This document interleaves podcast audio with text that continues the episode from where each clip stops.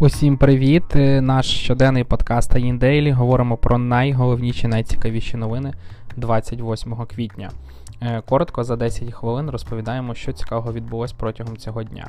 Найперша, найважливіша новина, яку більше всього переглядають прямо зараз, це те, що у Києві е, знімають, зупиняють локдаун, і нарешті місто, хоча б частково, повернеться до свого життя. А для мене найважливіше це те, що нарешті почне працювати громадський транспорт. і Я сподіваюся, що це хоча б частково розгрузить дороги і буде легше пересуватися містом, тому що прямо зараз це неможливо. Окрім того, відкриються магазини, торгові центри, спортзали, кафе, ресторани, ринки і все тому подібне.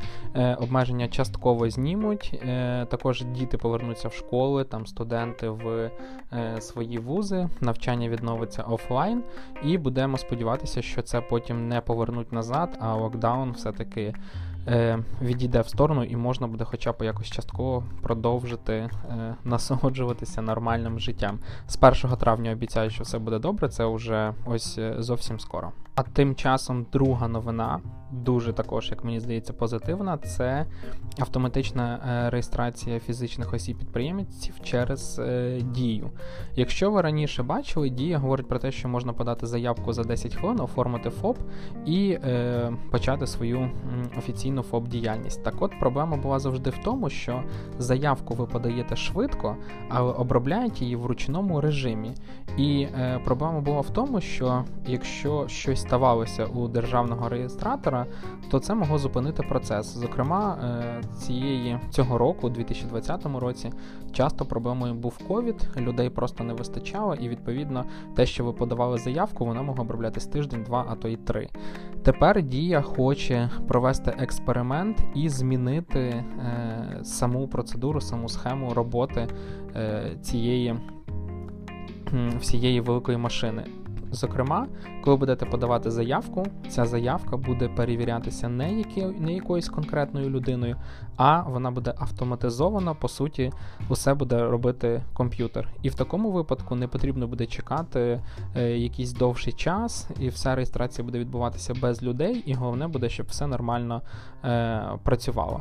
Е, тому будемо сподіватися, що експеримент буде вдалим і це скоро зможуть імплементувати на постійній основі, а не розглядатись більше як експеримент. Тим часом Укрпошта почала працювати з епіцентром і буде е, доставляти товари як самої компанії, так і маркет, товари з маркетплейсу від продавців, які через Укрпошту будуть надавати згоду про доставку свого товару. Безкоштовна доставка. Е, буде е, працювати е, від 2-3 днів, доставляти вагою до 30 кг. Також є уточнення по вартості, але загалом ця новина цікава не е, якимись там умовами, а з точки зору бізнесу.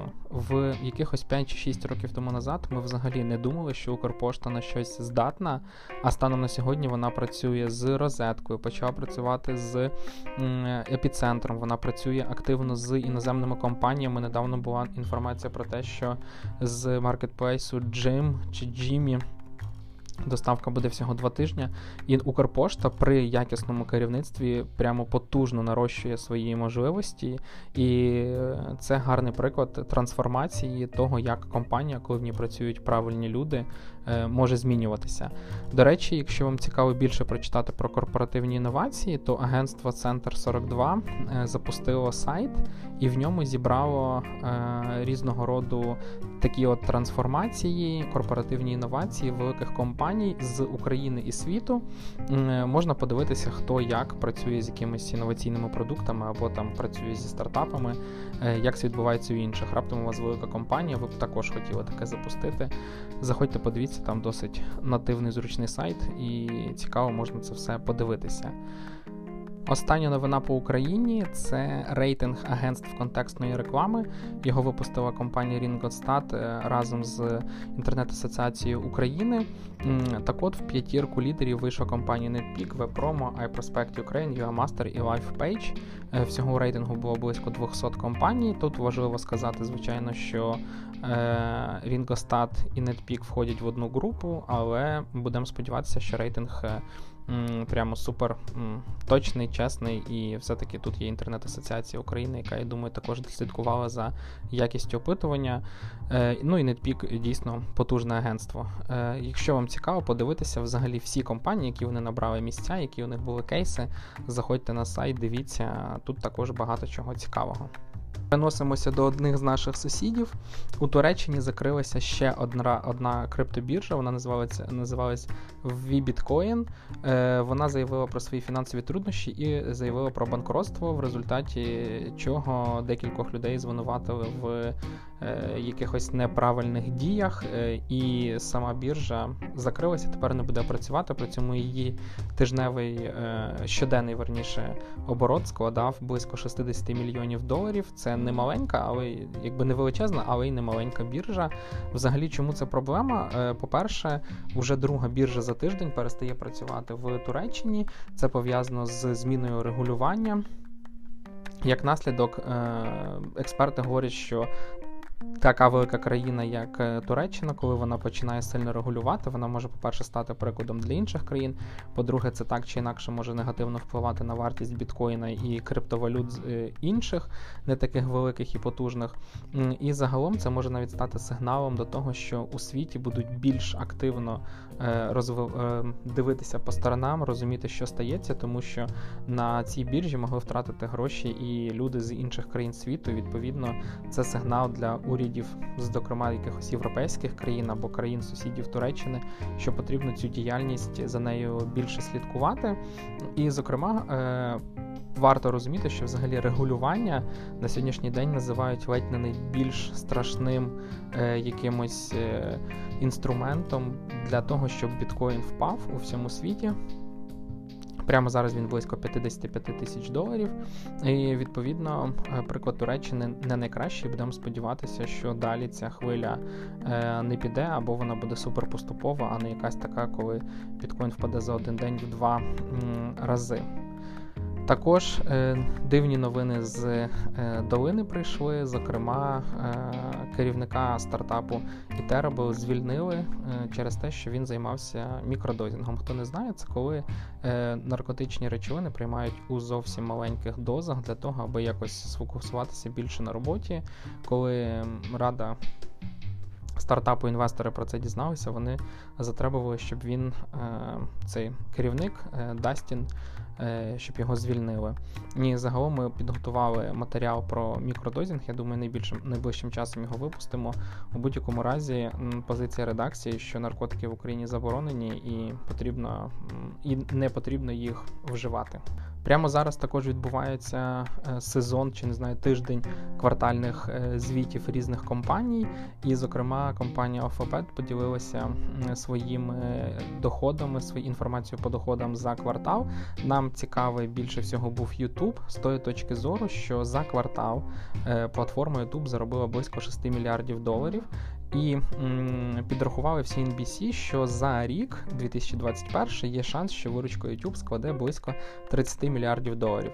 Ця інформація цікава тим, що Netflix заробить за цей же період, за 2021 рік, також близько 30 мільярдів, трошечки менше. Відповідно, YouTube, який по суті не вкладає, ну чи вкладає не такі великі гроші у виробництво контенту, але ділиться своїми заробітками від реклами з тим, хто це вкладає, заробляє такі ж самі гроші, як і Netflix, який в 2020 році вклав, здається, 17 мільярдів доларів у свій контент.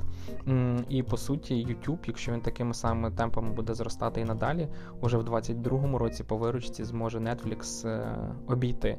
Одним словом, буде цікаво на це спостерігати, яка модель е, прикольніша, цікавіша, яка яка потужніша. Ну і ще було е, цікаво дивитися видання Time. Вибрало і склало список 100 найбільш впливових компаній світу.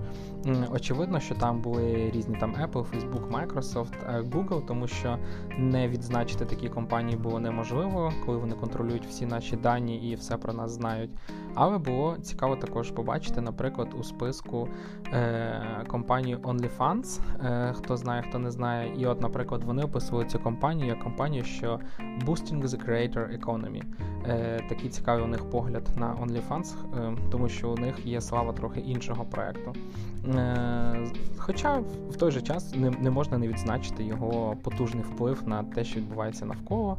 Звичайно ж, е, були компанії е, типу Sony, MasterCard, е, якісь такі для нас звичні. Мені було також цікаво побачити Beyond Meat, хто не знає, це рослинне м'ясо, і все-таки цей напрям дуже сильно розвивається, і в Україні також його не можна упускати з виду. Я думаю, що це якесь та й майбутнє наше точно.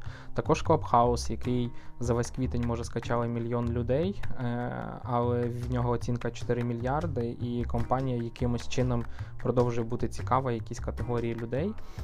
Хоча зі сторони здається, що не таке в неї ж і класне майбутнє будемо дивитися, поки без якихось е, великих висновків. Ну і компанія Basecamp, е, відома усім, мені здається, хто так чи інакше цікавиться it індустрією, е, випустило нові правила поведінки для своїх співробітників. Звичайно ж, перше, це ніякої політики на роботі, ні в той же час ніякої бюрократії, ніяких затягувань рішень і, і тому подібного. Зокрема, документ цікавий. Ми його переклали, вибрали якісь найголовніші речі. Е, зайдіть, почитайте, подивіться. Е, тому що можливо щось з цього ви зможете втілити е, у своїй у своїй компанії. Хто його знає, раптом ви також скажете, що все більше ніяких політичних постів, тому що це може шкодити репутації компанії. Заходьте, читайте, дивіться. Це була уся інформація найцікавіша на 28 квітня. Подкаст Аїн Дейлі. Підписуйтесь на нас в App Store, Apple подкастах і Google подкастах, а також на Анкорі. Всього найкращого і щасти!